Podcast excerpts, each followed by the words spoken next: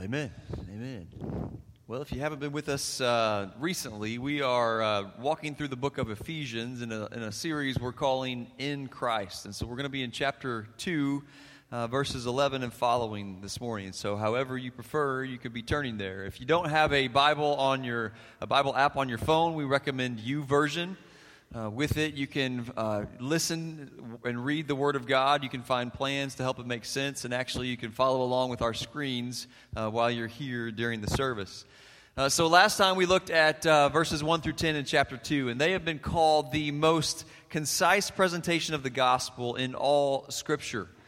Uh, and remember, it told us you were dead. So, somebody say, Yeah, that's me because it's talking to all of us. You were dead. It tells us we were dead in trespasses and sin. And we saw that that means we were dead because of our sinful actions.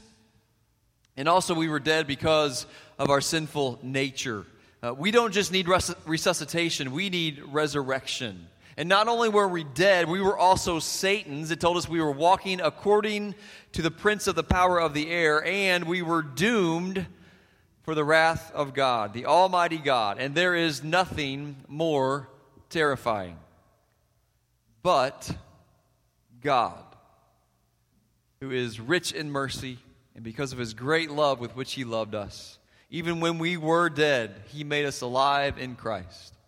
And it tells us that one day he will show us his grace and kindness. As much grace and kindness of God that we know today, one day we will know infinitely more. Uh, a study that I used as I studied, as I prepared for these messages, uh, was on Right Now Media. Uh, if you don't have Right Now Media, that's our gift to you just for being here today. It's kind of like a, a Christian Netflix full of Bible studies that you can check out. But uh, one on Ephesians with J.D. Greear said, said, he said it like this The cause of salvation is grace. God did it all. By grace, you have been saved. The means of salvation is faith. By grace, you have been saved through faith. And faith is not simply a religious feeling or a virtue. Faith is the belief and resting in the fact that Jesus Christ has accomplished it all just like he said he did.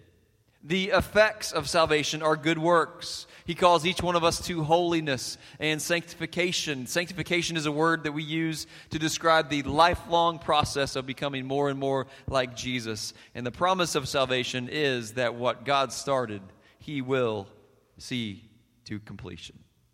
These first 10 verses were addressed to you, which includes me, which includes all sinners. In our passage today, uh, God's word specifically addresses Gentiles. Gentiles. And so uh, you can correct me if I'm wrong. I think all of us are Gentiles. We are not Jewish by, uh, by descent. And so uh, this also includes every one of us here today. If you are able, out of respect for the word of God, please stand as we read Ephesians 2 11 through 22. Hear the word of the Lord. Therefore, rem- remember that you, once Gentiles in the flesh, who are called uncircumcision by what is called the circumcision, made in the flesh by hands, that at that time you were without Christ, being aliens from the commonwealth of Israel and strangers from the covenants of promise, having no hope and without God in the world. But now in Christ Jesus, you who were once far off have been brought near by the blood of Christ. For he himself is our peace, who has made both one and has broken down the middle wall of separation, having abolished in his flesh the enmity, that is, the law of commandments contained in ordinances, so as to create in himself one new man from the two, thus making peace. And that he might reconcile them both to God in one body through the cross, thereby putting to death the enmity. And he came and preached peace to you who were far off and to those who were near. For through him we both have access by one to the Father. Now, therefore, you are no longer strangers and foreigners, but fellow citizens with the saints and members of the household of God. Having been built on the foundation of the apostles and prophets, Jesus Christ himself being the chief cornerstone, in whom the whole building, being fitted together, grows into a holy temple in the Lord, in whom you also are being built together for a dwelling place of God in the Spirit. May the Lord bless the reading of His Word. Thank you. You can have a seat. I, uh, I got to tell you, this, this, is about the, the 10th time I've read this passage this week, and it's just more and more rich every time. Uh, that's just the power of the Word of God. Again, it's to the Gentiles. This is to you and me. So not only does everything that we saw in verses 1 through 10 apply to us, but so do these verses. And so we see number one on your outline. We were separated. We were separated. Already by actions and condition, now we are separated ethnically. Look at verse, verse 11 and 12. Therefore, remember that you, once Gentiles in the flesh, who are called uncircumcision by what is called circumcision made in the flesh by hands, that at that time you were without Christ, being aliens from the commonwealth of Israel and strangers from the covenants of promise, having no hope and without God in the world. See, we were separated. First, described here as without Christ. Now, just, just let the weight of those two words sink in for just a moment. Without Christ. Uh, those of us who are in Christ, we understand the weight of what that means. Without Christ, completely exposed, completely unshielded from the wrath of the Almighty God, absolutely detestable to Him, and absolutely nothing in and of ourselves to fix us. We were separated. Notice the next phrase we were aliens from the commonwealth of Israel. And what that means is uh, it has Old Testament roots because there to be separate from Israel was to be separate from God. If you wanted to be a part of God's people, you had to change ethnicities, you had to become a citizen of Israel. And so there was a real legalistic separation between the circumcision or Israel and the uncircumcision, Gentiles or us. To become a part of Israel, a man would have to be circumcised. We know that God gave Abraham the covenant sign of circumcision. It was a cutting away of something valuable on the outside for something more valuable on the inside and much more eternal. Throughout the Word, we see God's concern is not with the outside, but it's with the heart. He doesn't see as man sees. He sees right through it to our heart and to our motives. The religious ritual of circumcision has absolutely no saving power. What needs to be circumcised is our hearts. We need to cut away the stone cold, sin filled rebellion that our natural condition produces so that we have a heart that God can work with. Even today, religious rituals have no saving power. I have to tell you, you being here today is not going to get you to heaven. Just the fact that you're here it, it just won't. Legalism has no saving power. The saving power is found in Christ. And if we just look good on the outside, uh, God is not impressed. But if we allow Him to make our hearts into what He wants them to be, He's still not impressed, but He's pleased and He's glorified. I wonder if uh, any of us ever tried to impress God. It, it really, it's, it's a ridiculous thought, but it's one that I know that I'm more than capable of. Try to impress God with how holy I can be, with my, my messages or my, my, my, my life, my attending church, my giving. And I just tell you that God is not impressed. He holds the entire universe right there between his thumb and his finger, and anything that I can do is not going to impress him. He keeps everything going. Whatever I might do to try to impress God, He's not. And without Christ, I am completely separated from Him. By actions, by condition, by ethnicity, we were separated. Without Christ, alienated from God's people. Look at verse 12. Strangers from the covenants of promise. You can write this down. Everything God does is based on covenant.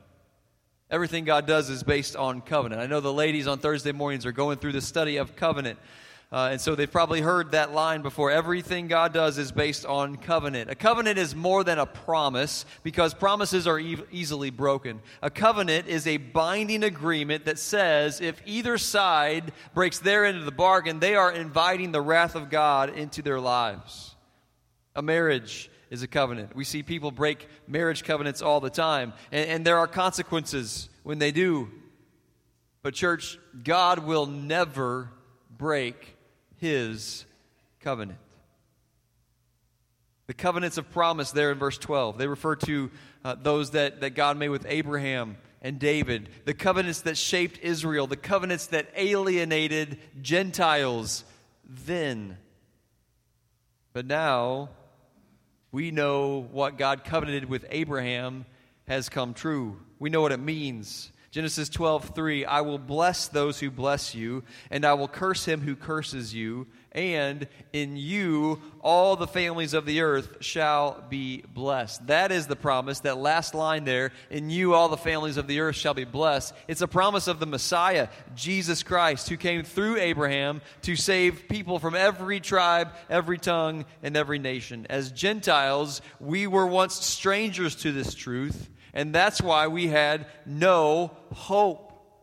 Did you notice that's what it said, said there in verse 12? Remember, you were once Gentiles in the flesh. Verse 12, you were without Christ, being aliens from the commonwealth of Israel and strangers from the covenants of promise, having no hope and without God in the world. We were hopeless. What comes to mind when you hear that word hopeless? What, what picture do you get in your mind? Some of us have been there before. Unbearable loss, pain. Man, that I mean, nobody should have to bear some of the stuff that, that some of you, us have been through. Financial crisis. Uh, when, when, I think of hopelessness, I, th- I always think of the, the movie Castaway, where Tom Hanks's character, he was marooned on an island for an extended amount of time, completely alone. These are, we, we, all, we all have heavy stories of, of hopelessness that strike an emotional chord within us. They tell of great desperation beyond words. We don't discount anything that any, situa- any situation that any of us have been through. But here's the truth the most hopeless, hopeless story on earth doesn't compare to the hopelessness we had without Christ. Because hopelessness on earth has an ending. We may take it to the grave, but hopelessness without Jesus, without God, that will last forever. Verse 12 We were without Christ, aliens, strangers, having no hope, and without God in the world. Alone in my sorrow, and dead in my sin. Lost without hope, with no place to begin. We sang it this morning. We were separated, but number two, but now we are reconciled. Now we are reconciled. Your love made a way to let mercy come in. That's when death was arrested and my life began. Look at verse 13. But now, we, have already seen the but God. It's basically the same. But now, in Christ, you who were once far off have been brought near by the blood of Christ. For he himself is our peace, who has made both one and has broken down the middle wall of separation, having abolished in his flesh the enmity, that is, the law of commandments contained in ordinances, so as to create in himself one new man from the two, thus making peace, and that he might reconcile them both to God in one body through the cross, thereby putting to death the enmity. And he came and preached peace to you who were far off and to those who were near, for through him we both have access by one Spirit to the Father.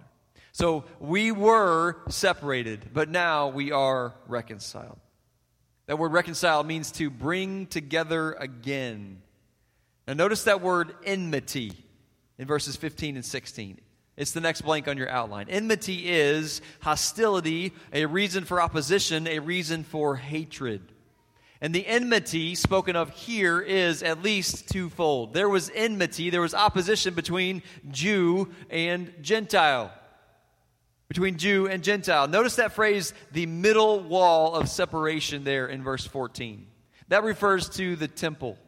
That was a place where, where God dwelled. That was the place where God dwelled. The place where only God's people could have access to him. And, and archaeologists have, have recently uncovered a sign from the temple, and translated it says this. The, trans, the, the inscription told the Gentiles, No foreigner may enter within the barricade which surrounds the sanctuary enclosure. Anyone who is caught doing so will have himself to blame for his ensuing death. So it's, a, it's another layer of separation, and people used it to fuel the enmity. They used it as a reason for opposition and hatred and hostility. But verse 14 For he himself is our peace, and he has made both one and broken down the middle wall of separation. Jesus reconciled the enmity between Jew and Gentile. But remember, the enmity was twofold because there was also enmity between God and sinner. Between God and sinner. Verse 15, having abolished in Jesus' flesh the enmity that is the law of the commandments. That's referring to the Ten Commandments. God's top 10 list that He gave His people to be made right with Him and to be made right with each other. A list that, that the people soon found out they could not keep. A list that, that caused everybody to be guilty. That's, that's the Ten Commandments there. It identified the enmity between God and sinners. Having abolished in Jesus' flesh the enmity, that is, the law of the commandments contained in ordinances, so as to create in himself one new man from the two, thus making peace. It's the biggest peace mission ever taken. There have been a lot of peace missions in history. One fact says uh, between the years of 1500 BC and 830 AD, there were 7,500 peace covenants agreed upon by various nations, but none of them lasted more than two years. The peace covenant made in Christ is everlasting. No one, no nation, no thing will ever be able to break that peace covenant. Jesus created it himself, one new man from the two, thus making peace. And that he might reconcile them both, verse 16, to God in one body through the cross, thereby putting to death the enmity. And he came and preached peace to you who were afar off and those who were near. For through him we both have access by one Spirit to the Father. See, whether Jew or Gentile, we all have the same problem of sin that caused the enmity between us and God. And so Jesus offers to reconcile the world back to God. We were separated, but now we're reconciled. Number three, and we're unified. We are unified. Now, we've already read it, but it's easy to miss. Notice here Verse 14 For he himself is our peace, who has made both, what's the next word? One. And has broken down the middle wall of separation, having abolished in his flesh the enmity, that is, the law of the commandments contained in ordinances, so as to create in himself, what's the next word? One. New man from the two, thus making peace. And that he might reconcile them both to God in what? One body through the cross, thereby putting to death the enmity. See, now we are unified. Notice the singularness of how the body of Christ is described in these next verses. Verse 19 Now therefore you are no longer strangers and foreigners, but fellow citizens with the saints and members of the household of God. Having been built on the foundation of the apostles and prophets, Jesus Christ himself being the chief cornerstone, in whom the whole building being fitted together grows into a holy temple in the Lord, in whom also you are being built together for a dwelling place of God in the Spirit. So it's the household, not households. The whole building, not buildings. A holy temple, not temples. A dwelling place of God, not dwelling places. Now we are unified. We see that we are the next blank on your outline. We are one people. We are one people. Now, some of you may or may not agree with me on this, but I believe that there is still something special about Israel. there is a, a, belief out there that the church has, has somehow taken Israel's place. I don't think so. I still think there's something special about Israel because God made an everlasting covenant with, with them in Genesis 17. And so he's not done with them yet. But this unification goes beyond ethnicity. See, all who call upon the name of the Lord will be saved. They are no longer str- strangers and foreigners, but now we are a part of God's people, grafted in, so to speak, as it says in other places in Scripture. 1 Peter 2 9.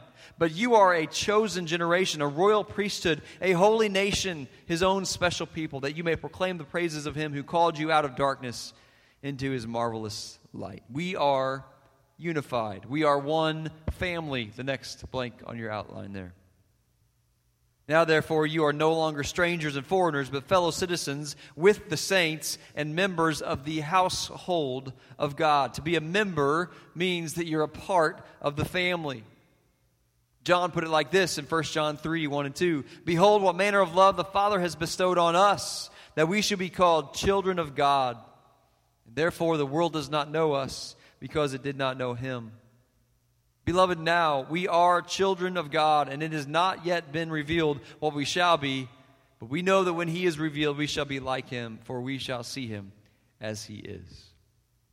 Romans 8 puts it like this For as many as are led by the Spirit of God, these are sons of God. For you did not receive the spirit of bondage again to fear, but you received the spirit of adoption, by whom we cry out, Abba, Father. The Spirit Himself bears witness with our spirits that we are children of God. And just like being a part of a family comes with responsibilities and roles, so is the church, so is God's, God's family. And when one person doesn't do their role, that's when God's family is seen as dysfunctional. But no matter race, nationality, no matter denomination, if we have trusted in what Jesus did on the cross, and the empty grave, if we have repented of our sins and invited Him to be the Lord of our lives, we are part of God's family. One people, one family, one temple. The next blank there on your outline. Now, therefore, you are no longer strangers and foreigners, but fellow citizens with the saints and members of the household of God having been built on the foundation of the apostles and prophets, Jesus Christ himself being the chief cornerstone, in whom the whole building, being fitted together, grows into a holy temple in the Lord, in whom you also are being built together for a dwelling place of God in the Spirit. One temple. Jesus is the foundation, He's the cornerstone, and God takes all of the pieces, both Jews and Gentiles, and he builds upon the foundation of Jesus using what the apostles and the prophets and those who have gone before us in the church have done to make us one temple of the Holy Spirit. 1 Peter 2 5. You also, as living stones, are being built up a spiritual house, a holy priesthood, to offer up spiritual sacrifices acceptable to God through Jesus Christ. Now remember, you were dead I was dead. Church, only Jesus can take something that was dead and make us into a living temple, a living building to house the Holy Spirit, a spiritual house. No one else can do that. So we see what God has done for us. We were separated because of our sin because of our, because of our actions, because of our condition, and because of our ethnicity. We were alienated from God. We were strangers to the promise. We were hopeless. We were without Christ. But through Jesus, we have been reconciled, both ethnically and spiritually. Peace has been reached only by the Prince of Peace. And now we are ushered into the family of God. We're no longer slaves to the old life, no longer slaves to fear, no longer slaves to the, to the devil. We were Satan's, but now we're no longer slaves. We're no longer slaves to sin, but we're unified in Christ. Believer, do you see the richness of the Word of God? And if you're not a believer yet this morning, man, do you, do you sense Him calling you to a relationship with Him through Jesus? As we go into a time of invitation, would you just bow your heads and, and close your eyes and allow God to, to move in your heart here this morning? We're gonna we're gonna lift up another song and, and just just worship him here because of this truth that we've seen. But what does it what does it mean to you? This passage that, that we've that we've looked at here today. What does it mean that, that you were separated? All this other thi- these other things. You were dead. You were doomed. You were Satan's. But now you're reconciled. Oh, what a beautiful picture of the gospel. He has reconciled this wretched sinner through the blood of Jesus. Maybe you just need to worship him because of this truth. Maybe you would you would look on your life and you would say, "You know what? I I know him, but I sure haven't been living like I know him." So maybe you just need to turn back to him. Maybe today needs to needs to be a, a marker in your life that says, you know, that's the day I rededicated my life to Him. October 16th, 2022. And I'm not going to look back ever again. I know what I need to do, the basics of Christianity. I need to get back to it. I need to be in the Word. I need to be praying. I need to be coming to this place and worshiping. I need to surround myself with godly influences. We know what we need to do. Is God calling you to do that? No, in a group this size, there are likely some who would look back on their lives and know there's never been a time that you surrendered your life what Jesus did on the cross.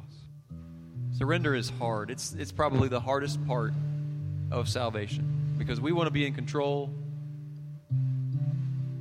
We think we, we know best.